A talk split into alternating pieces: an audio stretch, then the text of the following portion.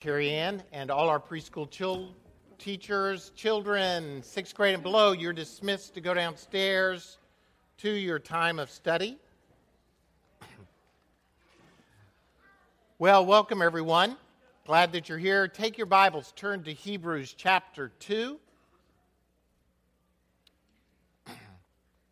I'd like to especially welcome um, six freshmen from UAB uh, six freshmen who are part of the baseball team at UAB under Coach Brian Shoop. So, welcome them this morning, the new ba- baseball players at uh, UAB.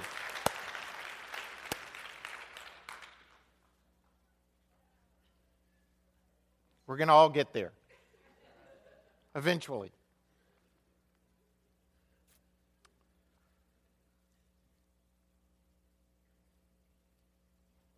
We live in a world where people are struggling with the aspect of what is truth. We see everything from religious extremism at work in our world today to um, total apathy about anything that may have to do with religion to even antagonism toward religious thought and ideas.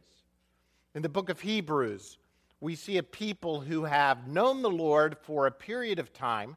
They were originally Jewish, but they became Christians. But what they've realized is that the Christian life is not quite as easy as they thought it was.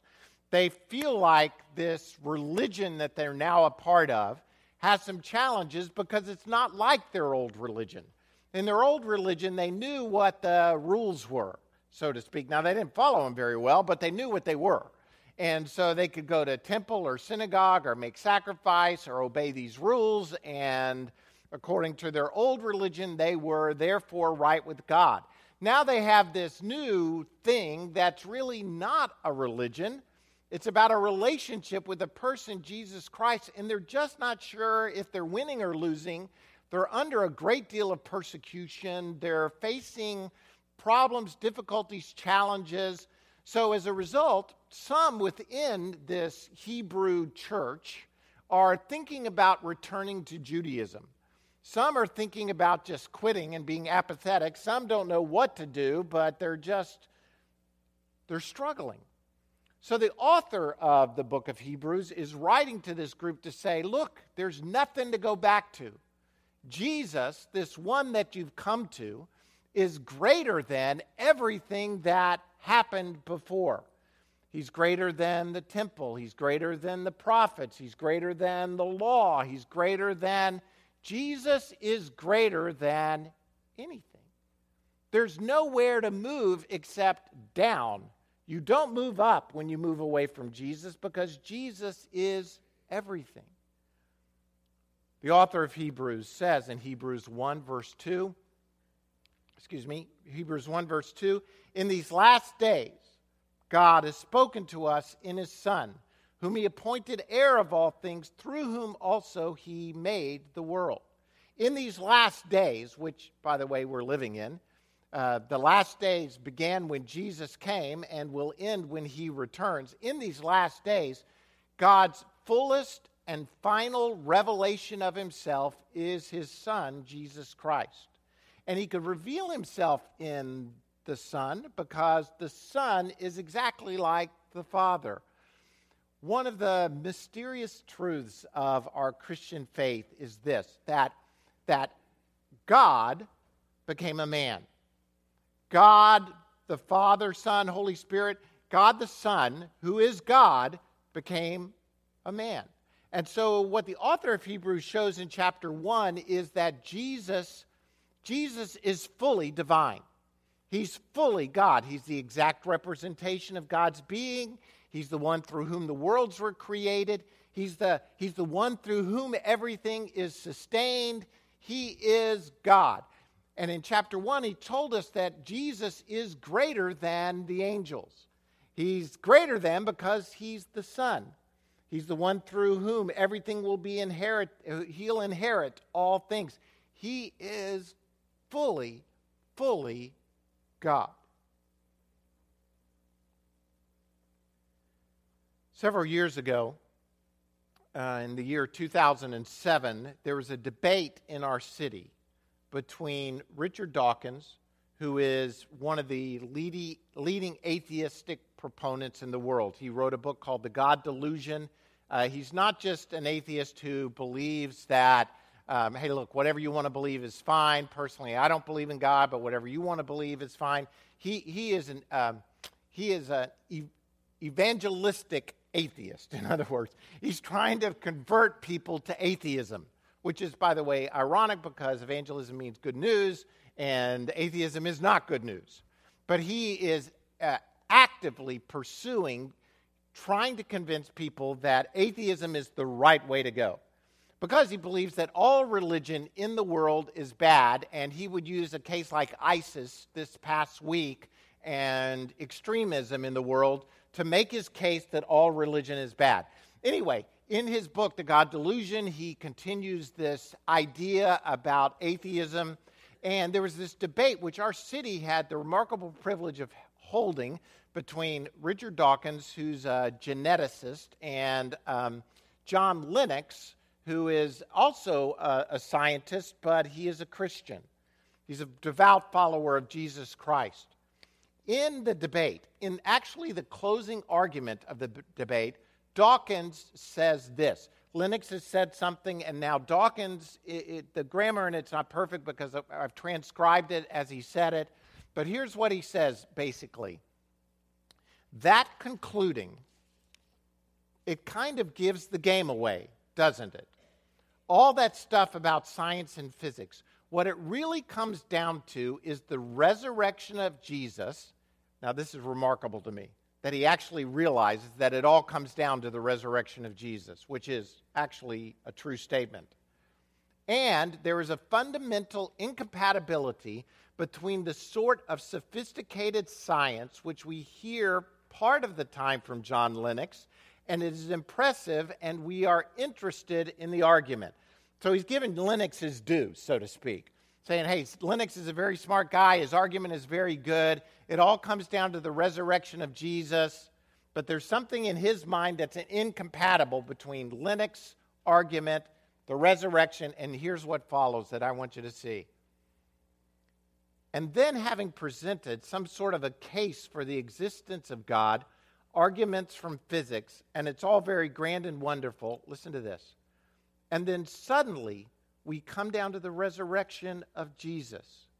Here's what he says it is so petty, it is so trivial, it is so local, it is so earthbound, it is so unworthy of the universe.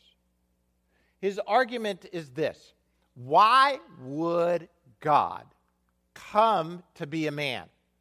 Why would you make the argument and think it's great that God would come to be a man? Not only that, but to put him in Palestine, to put him in this provincial, trivial, earthbound existence, and to claim that that guy is God and that he went to the cross and died is so pedantic from his. To him, that kills the argument. I would say this it is what makes the argument glorious and majestic is that God, the creator, the sustainer, the redeemer, becomes a man and fulfills every prophetic word given to him about himself in the Old Testament, fulfills every single one. Why Jesus becoming a man who is fully human matters. That's what the author of Hebrews takes up next. He, in chapter 1, he argues Jesus is fully God, which we would say, well, that's, that's great. Jesus is fully God.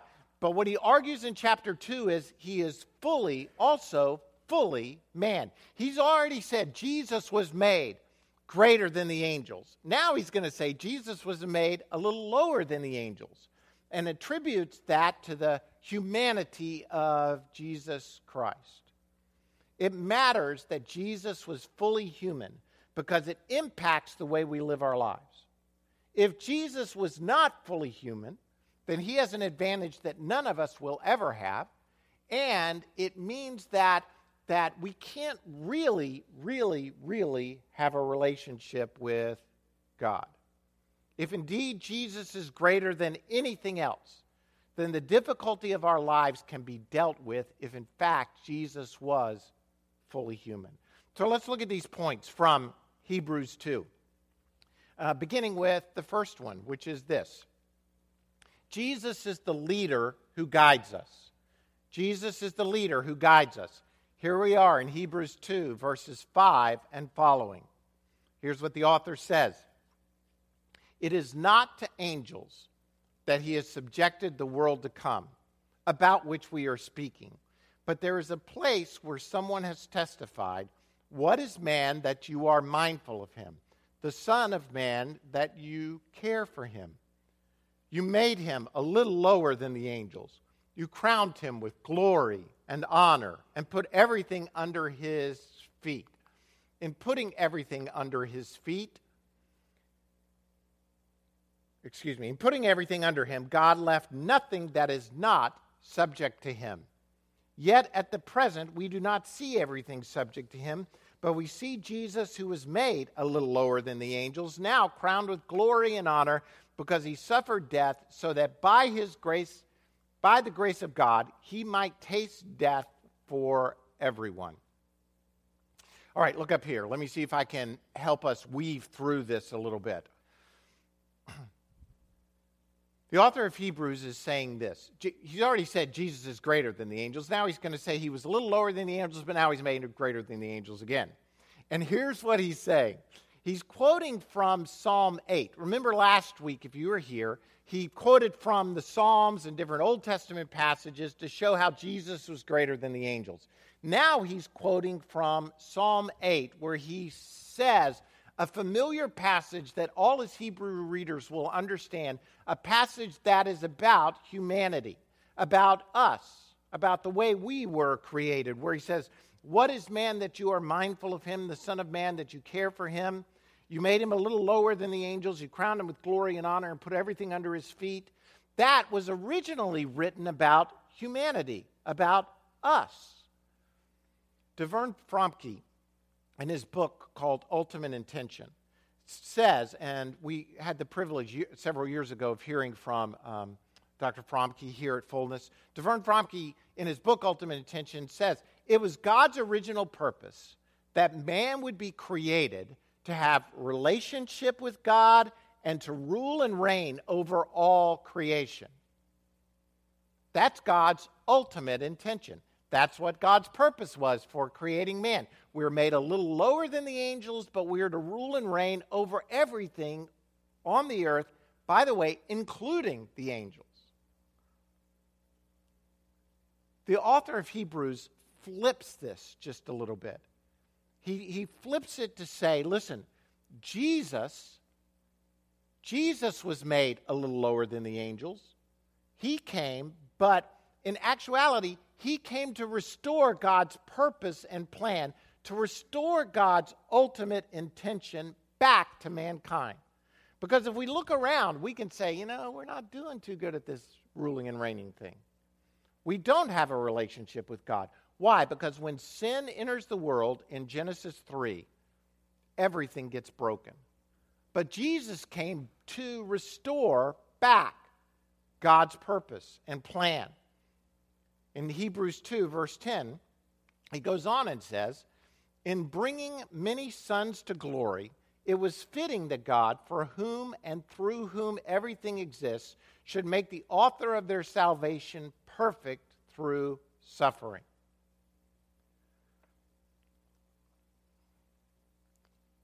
Let's see if the Spirit of God will help me get this communicated right. Jesus' purpose in coming was to bring sons and daughters back to God.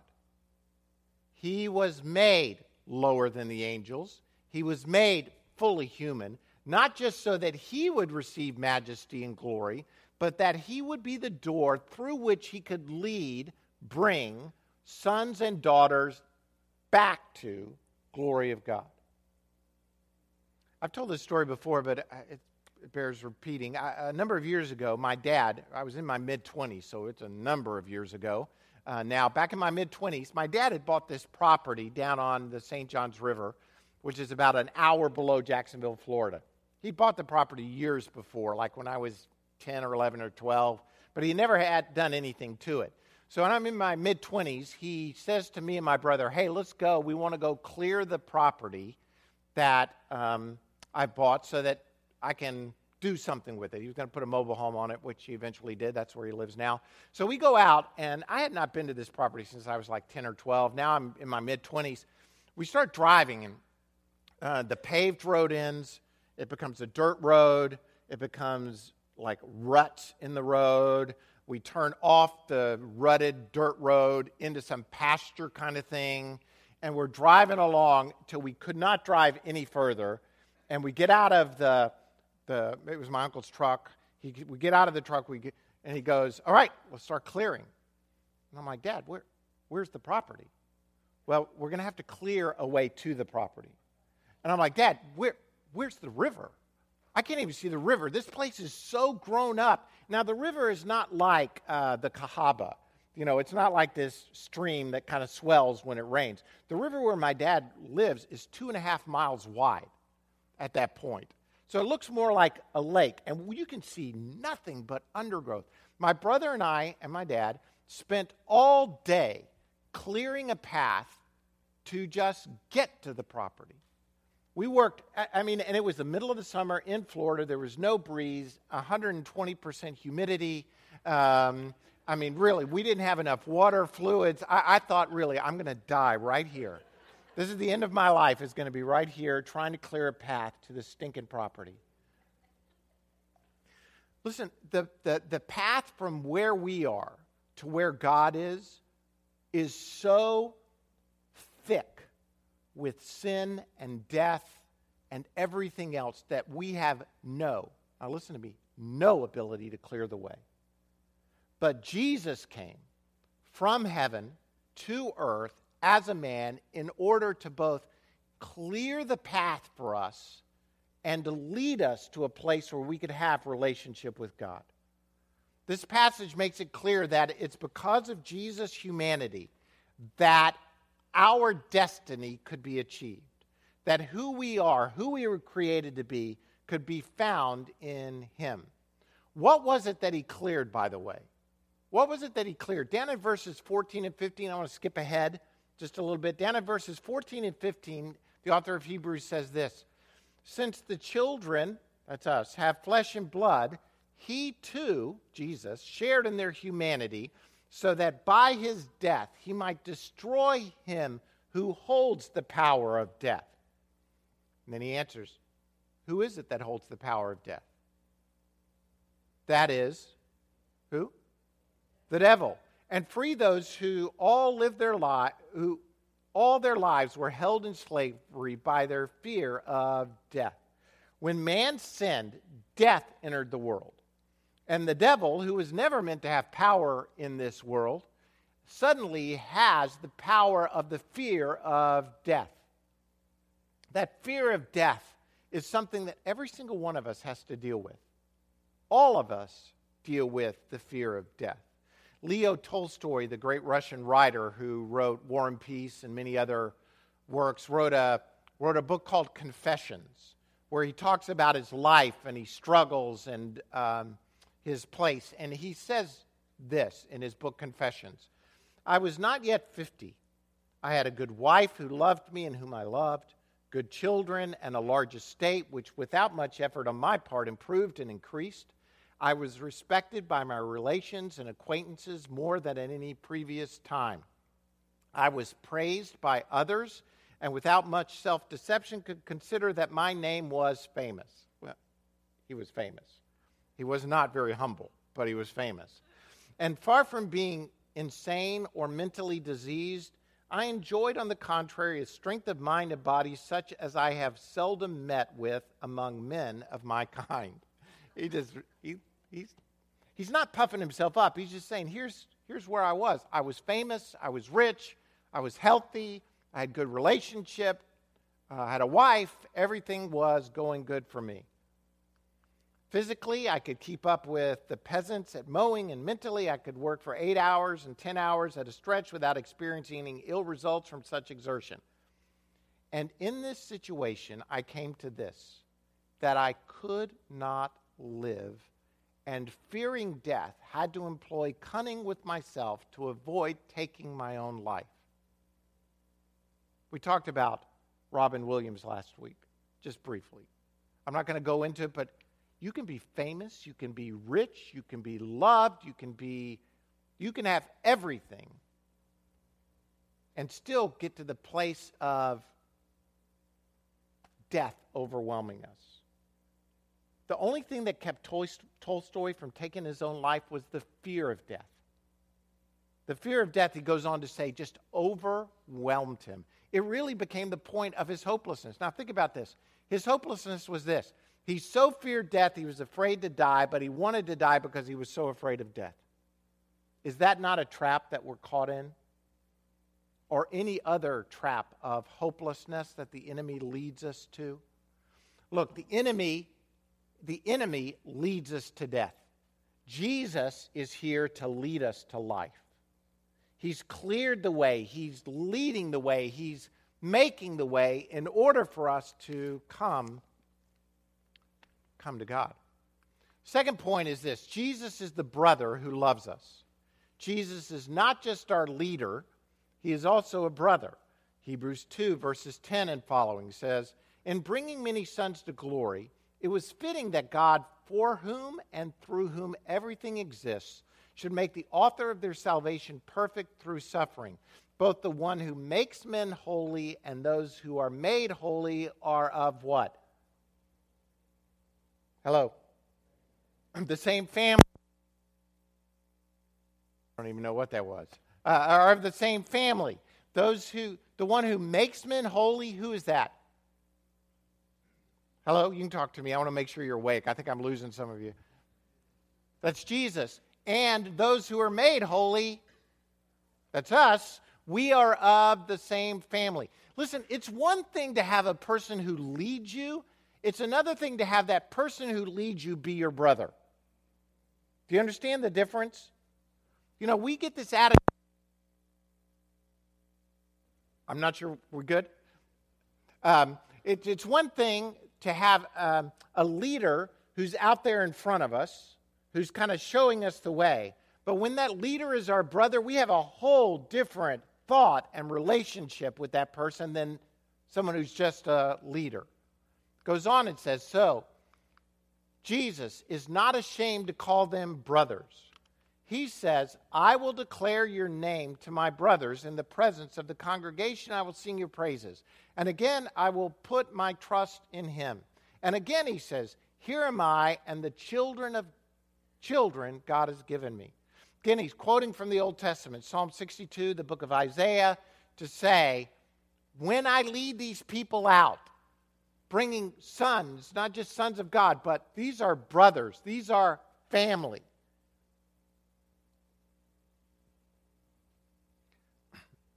This should cause us to get somewhat excited that Jesus, who saves us, not only keeps us from going to hell, not only frees us from the power of death, but he is also the one who brings us to God in such a way that God is now our Father and Jesus is our brother.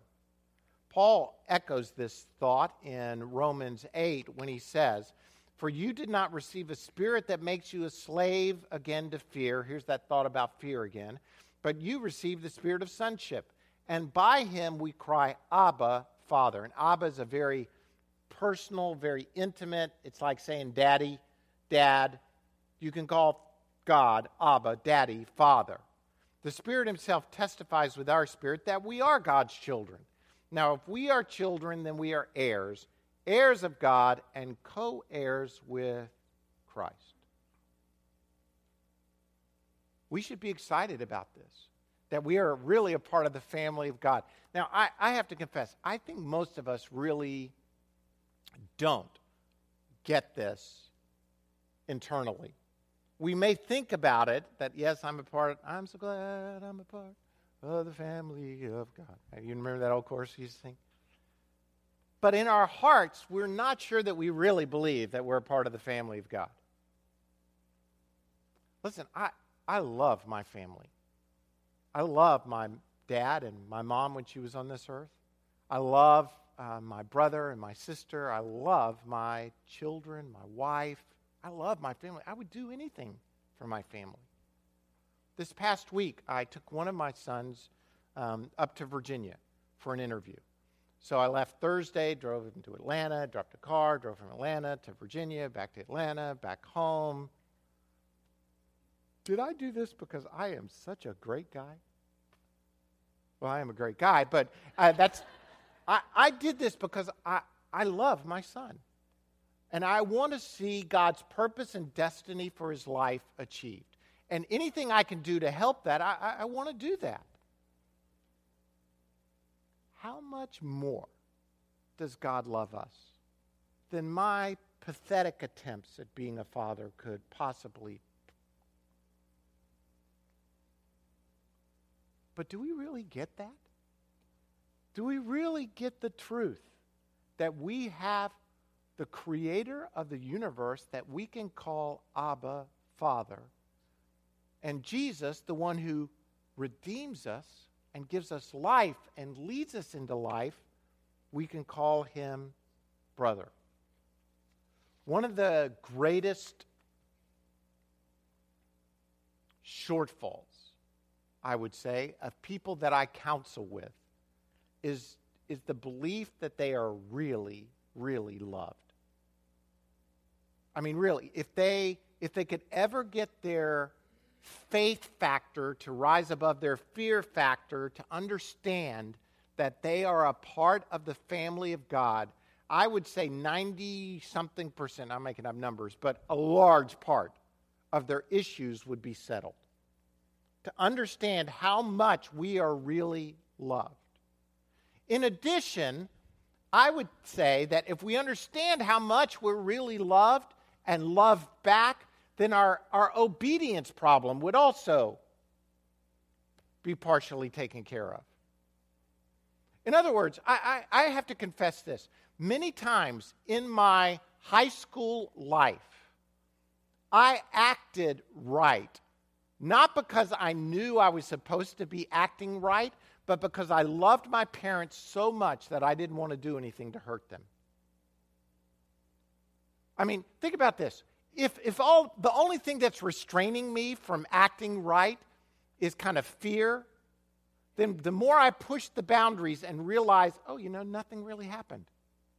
I didn't die. I didn't, you know, fall off the face of the planet. God didn't strike me with lightning. Things didn't happen. You just kind of push it more and more. But if love is the, the restraining factor of my life, then I'm like, I don't want to do anything to bring shame to the name of my parents. I would contend a lot of our issues have to do with our understanding of the love of God.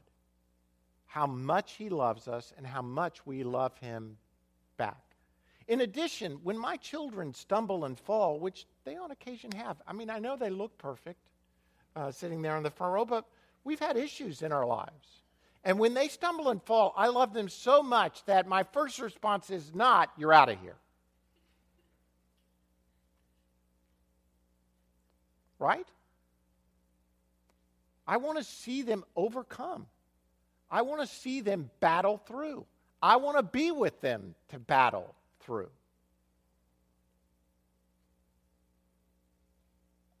Jesus is really a brother who loves us. If you don't hear anything else I say today, understand this that the humanity of Jesus allows him to be your brother. If he wasn't fully human, then he would not be the brother that we're looking for because we can't be brothers. He's something different than a man. Third point is this, and this is one we're going to look at a lot more in the future, so I'm going to kind of move through it quickly. It's this Jesus is the high priest who helps us. Jesus is the high priest who helps us. Verses 14 through 18 says, Since the children have flesh and blood, he too shared in their humanity. Listen, could the author of Hebrews be any more clear about the fact that Jesus was fully human in their humanity, so that by his death he might destroy him who holds the power of death, that is the devil, free those who all their lives were held in slavery by their fear of death. For surely it is not angels he helps, but Abraham's descendants. For this reason, he had to be made like his brothers in every way, in order that he might become a merciful and faithful high priest in service to God, and that he might make atonement for their sins, for the sins of the people. Because he himself suffered when he was tempted, he is able to help those who are being tempted. Jesus is a high priest. Now, by the way, uh, the reason we're going to look at this more and more is because over in the, precede, uh, the succeeding chapters, uh, it's going to talk about the sonship of Jesus and his high priesthood. This is the first place in the book of Hebrews where we have Jesus listed as a high priest. Besides that, only in the book of Hebrews is Jesus called a high priest.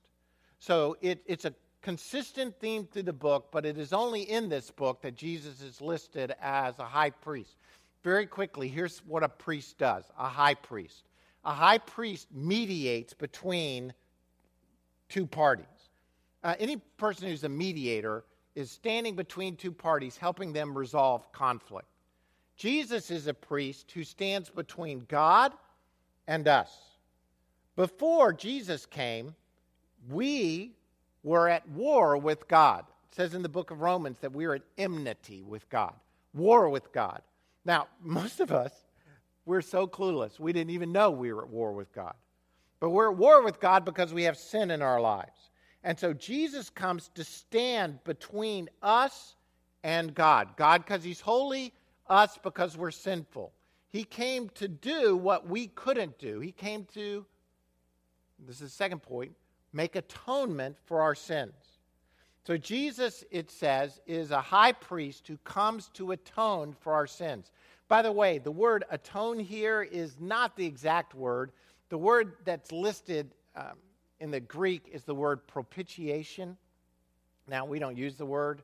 Uh, NIV transfer, uh, translates it atonement because, I mean, who goes around saying propitiation? I mean, most of us, we don't even say atonement, but we at least something about it rings with us, but propitiation is so far out. In other words, God, God, who we're at war with, his anger is turned towards sin. And so something had to take place where God's anger or wrath towards something unholy, us, is taken care of. Jesus came to take away. And I know it sounds kind of like, oh, we got an angry God up there? We got a mad God? It sounds so ungodlike for God who is love to be an angry God. But what he's saying is God's wrath, God hates sin so much that his wrath is turned towards sin. And Jesus came to make propitiation, turn away the wrath and anger of God to make atonement for our sins. This is what Paul says in the book of Romans, where he says, being justified as a gift by his grace through the redemption which is in Christ Jesus, whom God displayed publicly as a propitiation in his blood through faith. This was to demonstrate his righteousness because in his forbearance, in the forbearance of God, he passed over the sins previously committed. Again, this is a very rich passage theologically. But what he's saying is this Paul is saying here in Romans is that all the sins that people committed beforehand, they weren't taken care of when the priest went in and sacrificed the lamb. They were just kind of put on the back shelf. They were just waiting for someone to come pay the price or penalty for all those sins. God's wrath was still against those sins, but it was in it was held in forbearance, so to speak. It was held at bay, waiting for that to be taken care of. Jesus, when he came and gave his life on the cross, sacrificed his life, he took care of all the sins past, present, and future. He did and paid what we couldn't. He atoned for our sins. He took care of our sins so that this anger of God, wrath of God towards sin is no longer there. And that we can, in fact, come into God's presence. So, the things that he says in this passage is that he is a merciful and faithful high priest who mediates. He's merciful toward us, faithful toward God. He atones for our sins. And finally, he helps us. He helps us. He was tempted in every way that we're tempted. Now, he didn't fall into sin, but he was tempted in every way.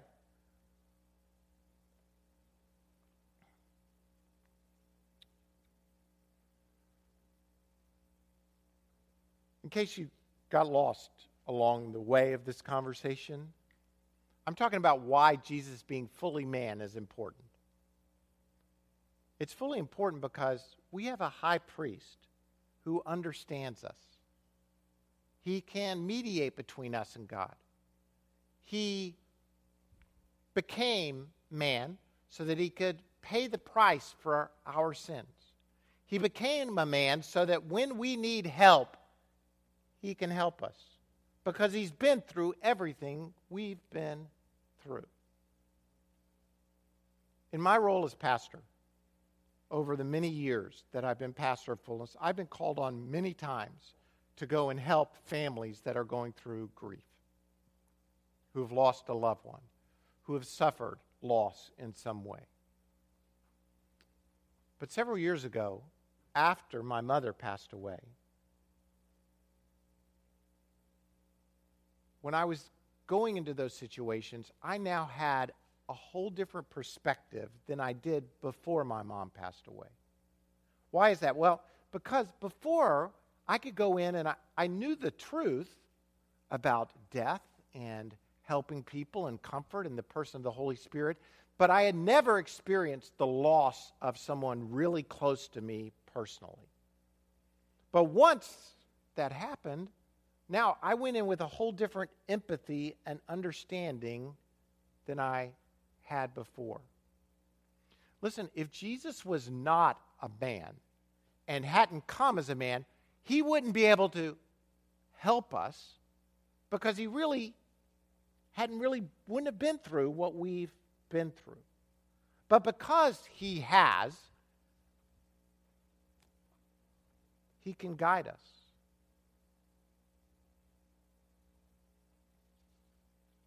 This is what makes Christianity different than every other religion on the face of the pl- planet.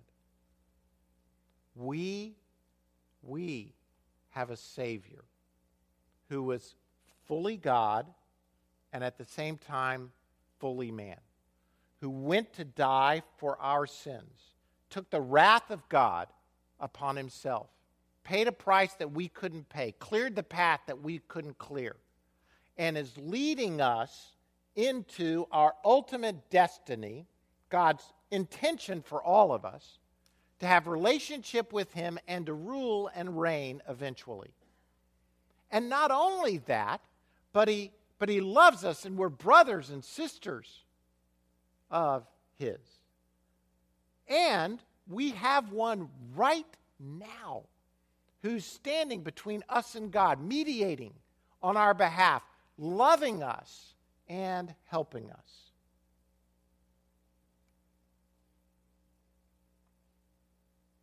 The humanity of Christ is not just some theological concept out there, it is a reality in our lives.